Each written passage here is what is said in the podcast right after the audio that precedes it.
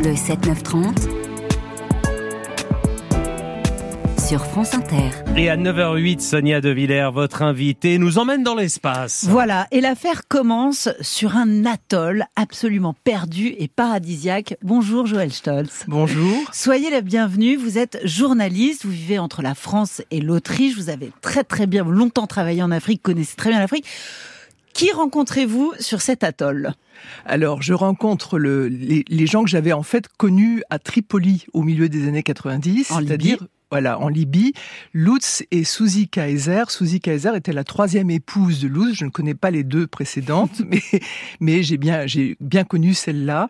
Et donc, je les ai revus là où ils s'étaient retirés pour la fin de leur vie et là où il est mort d'ailleurs, sur un petit atoll minuscule des îles Marshall qui sont donc au milieu du Pacifique. Voilà, où ils vivaient quasiment nus. Voilà, des gens qui ont connu toute la jet set, les gens les plus puissants, les plus argentés du monde.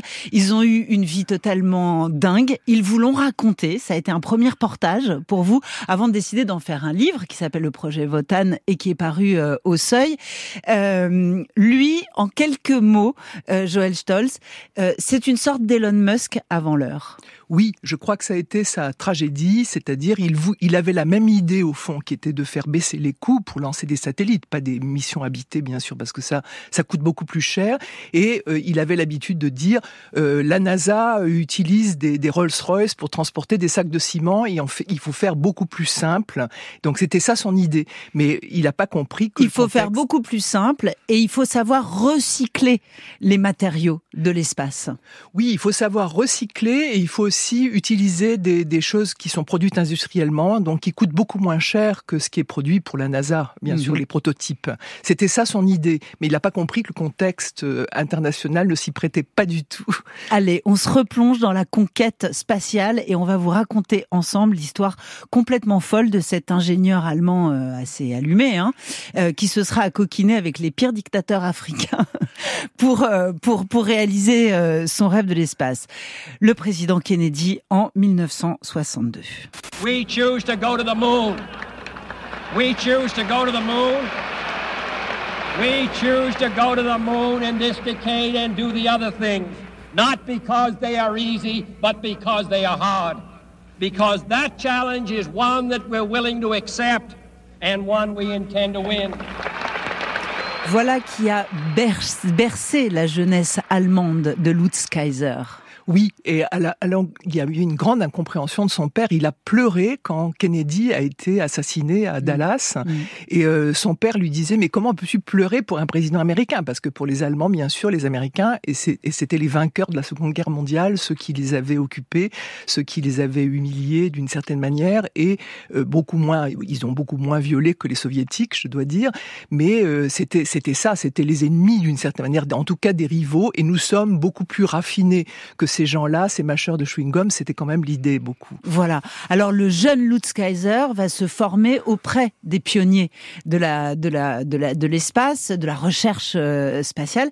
Ce qu'il faut dire, parce que c'est quelque chose qui revient tout au long de votre enquête, Joëlle Stolz, et de votre livre, qui se lit totalement comme un thriller assez déjanté, c'est qu'en réalité, des anciens nazis, on les retrouve un peu partout dans l'aéronautique à cette période-là. Oui.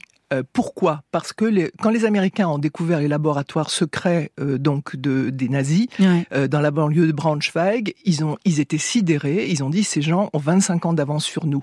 Et évidemment, ils pensaient déjà à la rivalité avec les Soviétiques, et donc le ministère de la Défense américain a eu le dessus, malgré toutes les objections formulées par le département d'État, ou bien par des gens publiquement comme Einstein, qui trouvaient immoral d'engager des gens qui avaient travaillé pour Hitler.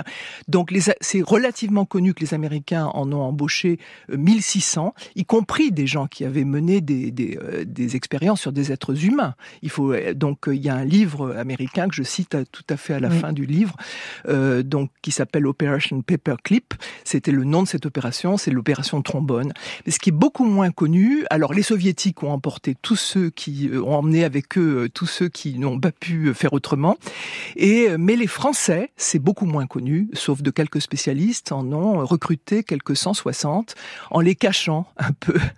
Et l'un d'entre eux, qui travaillait sur un prototype d'avion à réaction auquel finalement les militaires français ont préféré le Mirage, Eugen Sänger, a été le professeur de Lutz Kayser à Stuttgart. Et vous avez intitulé votre livre « Le projet Wotan ». Mais alors Lutz Kayser a voulu lui-même baptiser ses opérations projet Wotan, et puis il s'est rétracté. Pourquoi ? Alors, ça, c'est une supposition de ma part. Je crois que les gens autour de lui ont dit non, c'est pas une bonne idée, parce que tout le monde percevait, évidemment, le fait qu'il ait mis comme président du conseil d'administration un type qui s'appelait Kurt Debus, en qui il ne voulait voir qu'un héros de l'espace, quelqu'un qui avait été pendant 10 ans le directeur de Cap Kennedy, qui était la base de lancement de la NASA à l'époque. Donc, il ne voulait voir que ça, mais quand on lit aujourd'hui la notice Wikipédia, c'est évidemment plus facile, et puis surtout quand on s'intéresse à ces choses, on voit qu'il a fait du militaire les 3/4 de sa carrière. Et bien sûr, d'abord pour Hitler. Alors lui, il était un nazi convaincu. Mais Lutz Kayser ne voulait pas le voir.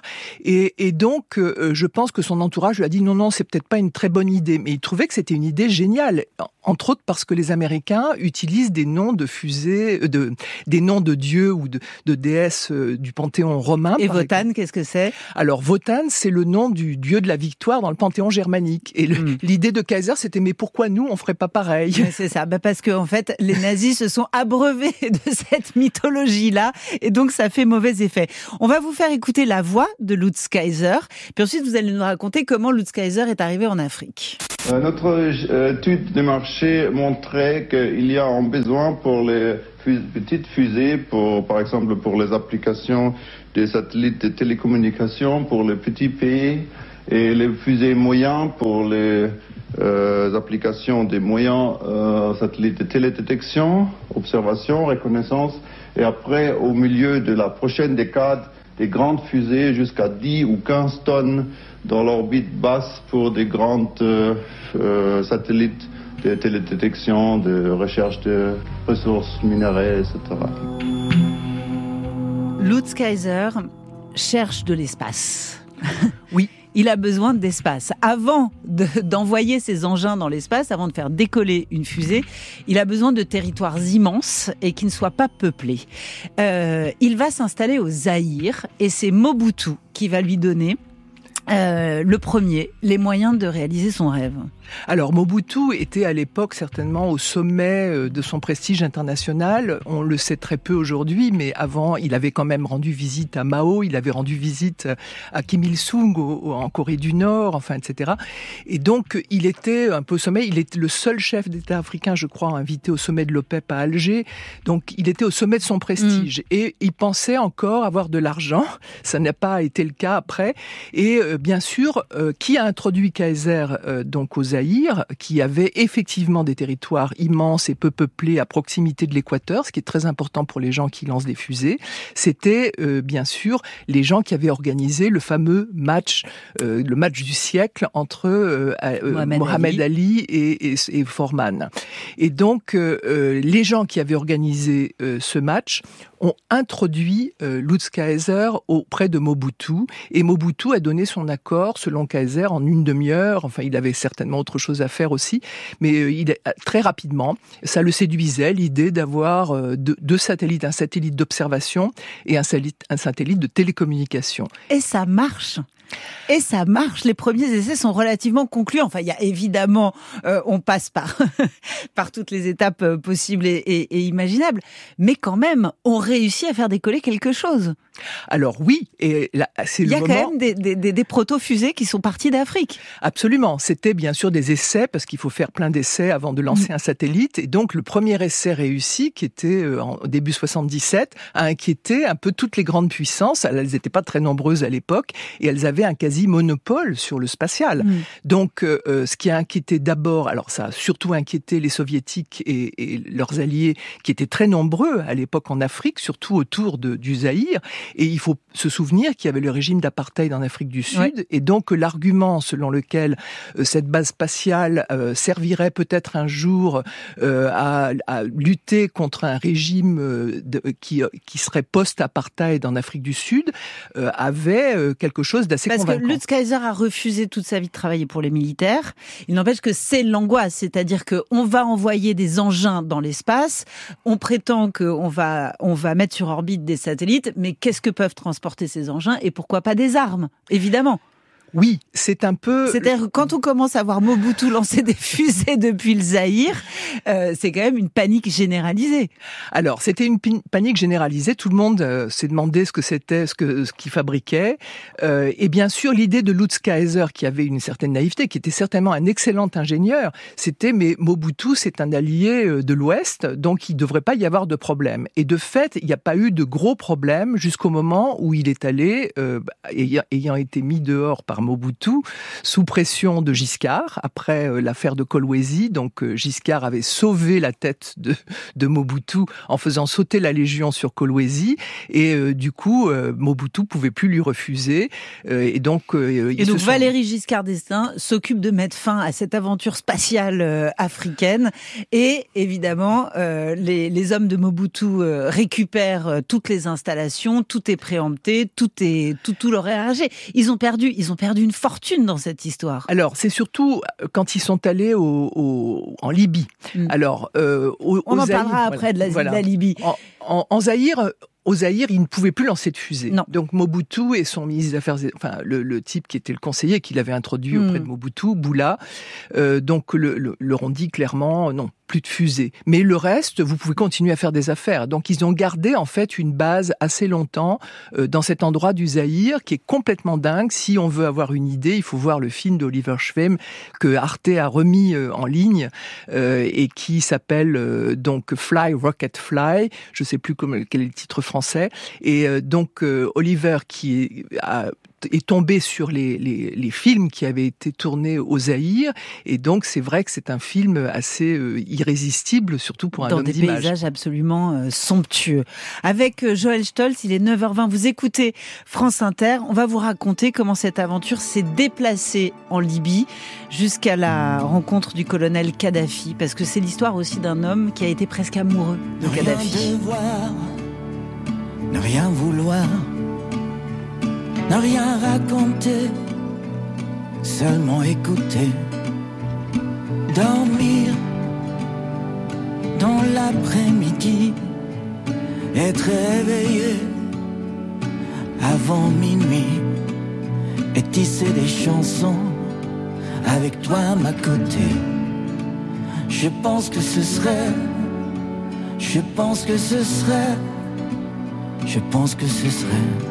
ma vie préférée. Et parfois, chantonner. Et si deux mots se marieraient, être surpris, être émerveillé, ce hasard entre futur et passé. Sous les vignes, je pense que ce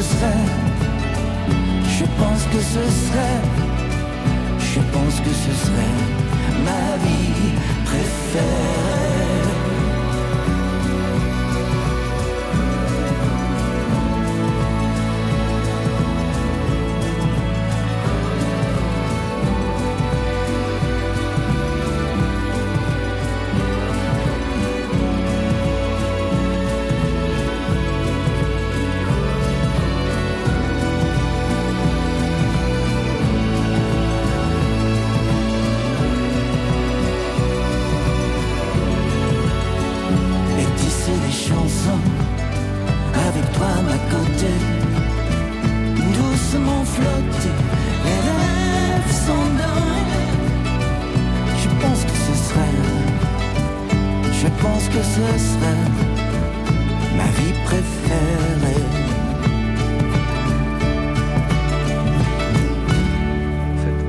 Stéphane Écher, ma vie préférée. France Inter, le 7-9-30, l'interview de Sonia Devillers. Cet homme est-il dangereux ? C'est la question des questions. Charlatan pour les uns, génie pour d'autres, Kurt Kayser est la figure la plus controversée des lancements dans l'espace. Le fait que les ogives des fusées de Kurt Kayser puissent aussi renfermer autre chose que des satellites de télécommunications, des bombes ou des charges nucléaires par exemple, angoisse pourtant tous ceux qui s'interrogent sur le mariage paradoxal entre un ingénieur allemand obsédé par l'idée de prouver qu'il a raison et un Kadhafi imprévisible. C'est peut-être parce qu'ils savent qu'un scientifique est souvent prêt à s'allier avec le diable pour appliquer et vérifier ses théories. Et oui, c'est un pacte avec le diable que raconte le projet Wotan, qui est votre livre, Joëlle Stolz, et ça vient de sortir au Seuil. On s'est dit que c'était la semaine du lancement de la fusée Ariane, qui va décoller vendredi, en tout cas on l'espère, et que c'était le bon moment pour raconter cette odyssée spatiale totalement allumée et pourtant bien réelle, mal connue mais bien réelle. Nous voici au tout début des années 80, les Kayser se font expulser du Zaïre, en tout cas ils ne peuvent plus y pratiquer leurs expériences spatiales, et ils vont chercher un autre espace. Alors ils ont pensé à l'Argentine, ils ont pensé au Maroc, le Sahara leur semble un bon endroit pour lancer des fusées, et les voilà qui atterrissent en Libye. Il faut raconter d'abord l'histoire humaine qui lie Lutz Kayser et son épouse à Kadhafi. Oui, alors lui était le premier parce qu'il la connaissait pas encore quand il est allé la première fois en Libye, mais il a été complètement charmé par Kadhafi, qui était tout à fait capable d'être un grand charmeur et qui lui a raconté exactement ce qu'il voulait entendre. Or, c'est passionnant la recherche spatiale. Probablement, Kadhafi s'intéressait pas plus que ça au spatial, mais il était beaucoup moins franc que n'a été plus tard Saddam Hussein, avec qui donc Lutz Kayser a aussi eu une entrevue, qui a carrément dit « Est-ce que vous pouvez envoyer des charges nucléaires sur Téhéran ?» Donc, non, merci monsieur, et dans ces cas-là, nous ne ferons pas affaire. Oui, alors moi, c'est ma conviction personnelle. Certains, il y a des gens de l'Otrag, c'était l'entreprise fondée par Lutz Kayser, qui pensent qu'il n'y avait que le fric qui l'intéressait et que donc il a accepté de travailler pour les militaires libyens. Moi, je n'en suis pas aussi sûre parce que je l'ai connu en Libye et revu au Marshall, et je crois qu'il avait connu personnellement des gens qui avaient eu affaire au Mossad, des gens qui ont travaillé pour Nasser au début des années 60 et qui ont reçu des lettres piégées, parce que le directeur du Mossad à l'époque, il a commencé par lancer des avertissements, et puis quand ces avertissements n'ont pas été compris, il a lancé des lettres piégées. Donc, comme il avait connu personnellement ces gens, et qu'en plus le Mossad n'hésitait pas à éliminer des gens qui leur paraissaient représenter un danger, je crois qu'il avait peur de ça, et il était surtout obsédé par l'idée d'avoir raison. Donc, quand Kadhafi a été assez malin pour lui dire c'est formidable, etc. Et il y a une base dont on a un grand désert, ce qui était vrai. On le met à votre disposition. Donc, il y a un endroit idéal qui est dans une ferme abandonnée par les Italiens. En fait, quand les Italiens ont été foutus dehors par la Libye, et c'est pour vous. Alors, évidemment, il a trouvé que c'était idéal. Il s'est pas posé de questions sur les conséquences. Et en fait, tout le monde, à ce moment-là, s'est inquiété. En premier lieu, bien sûr, les Américains.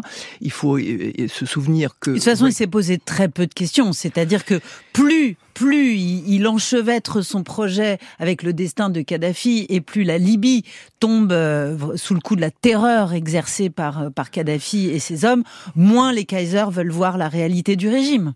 Oui, alors il faut dire que le régime cachait beaucoup cette réalité. Ouais. Bon, beaucoup de Libyens savaient très bien à quoi s'en tenir. Ils parlaient pas volontiers. Ils faisaient très attention à ce qu'ils disaient et aux possibilités de microphones ou d'espions, etc. Mais ils sont les contemporains des premiers massacres monstrueux dans les prisons libyennes, des règlements de comptes, des arrestations arbitraires. Ils sont les contemporains de tout ça, les Kayser. Oui, ils sont les contemporains, mais ils ne veulent pas le voir. Et alors, elle a eu une... On peut dire une histoire d'amour avec Kadhafi. Et donc, c'est vrai que ça humanise un peu le personnage qu'on a connu comme un monstrueux à la fin de sa vie, je veux dire, celui qui a dit, il y aura, dont le fils a dit, il y aura des rivières de sang, etc. Vous osez vous rebeller contre moi, qui suis la révolution, etc. Mais Kadhafi a été amoureux de Madame Kayser. Alors, je ne sais pas si lui a été amoureux. En tout cas, elle a été amoureuse de lui et ils ont eu une histoire. Voilà. Alors, je pense parce qu'ils ont eu une histoire, et il lui a offert, ça c'est, moi je le savais d'une certaine manière, elle était réticente pour le dire, ce qui finalement ajoute à la crédibilité, parce qu'elle voulait épargner la mémoire de son mari. Mmh. Mais de fait, il y a eu pendant, j'imagine, quelques mois, pas plus, une sorte de couple à trois, et Kadhafi a toujours protégé d'une certaine manière Suzy Kayser, notamment quand les Kayser ont eu de sérieux démêlés avec les militaires libyens. C'est ça, puisque ça se termine où tout est préempté, hein, ils vont tout perdre et ils vont attendre désespérément pendant des années de récupérer leur argent, de récupérer leurs fonds, d'être remboursés, d'être dédommagés. L'argent ne viendra jamais, donc tout ça finira en peau de chagrin, en réalité. Ils finiront leur vie dans cet atoll à l'autre bout du monde, mais tous ces projets sont partis en fumée, il n'en est rien resté, Joëlle Stolz. C'est vrai. De leurs inventions. Alors, ils ont quitté la Libye seulement à l'automne 2004, donc je pense qu'ils ont à ce moment-là jeté l'éponge, ils avaient un petit peu d'argent, mais ils n'avaient évidemment pas récupéré les fonds, parce que le spatial, ça coûte très cher, et en plus, ils pensaient que les militaires libyens leur devaient beaucoup d'argent pour notamment des casernes, des divers travaux qu'ils avaient réalisés, qu'une entreprise qu'elle dirigeait, avait réalisé. Donc, quand ils ont vu qu'ils ne récupéraient pas cet argent, ils sont partis. Mais ils s'étaient grillés, évidemment, ils ont essayé de partir avant. Mais ils s'étaient grillés auprès d'un certain nombre de gouvernements alliés des États-Unis, évidemment. Merci beaucoup, Joëlle Stolz. Le projet Wotan paraît au Seuil, et c'est donc l'histoire folle de ces fusées africaines qui ne sont jamais quand même vraiment montées très haut. Merci, Sonia.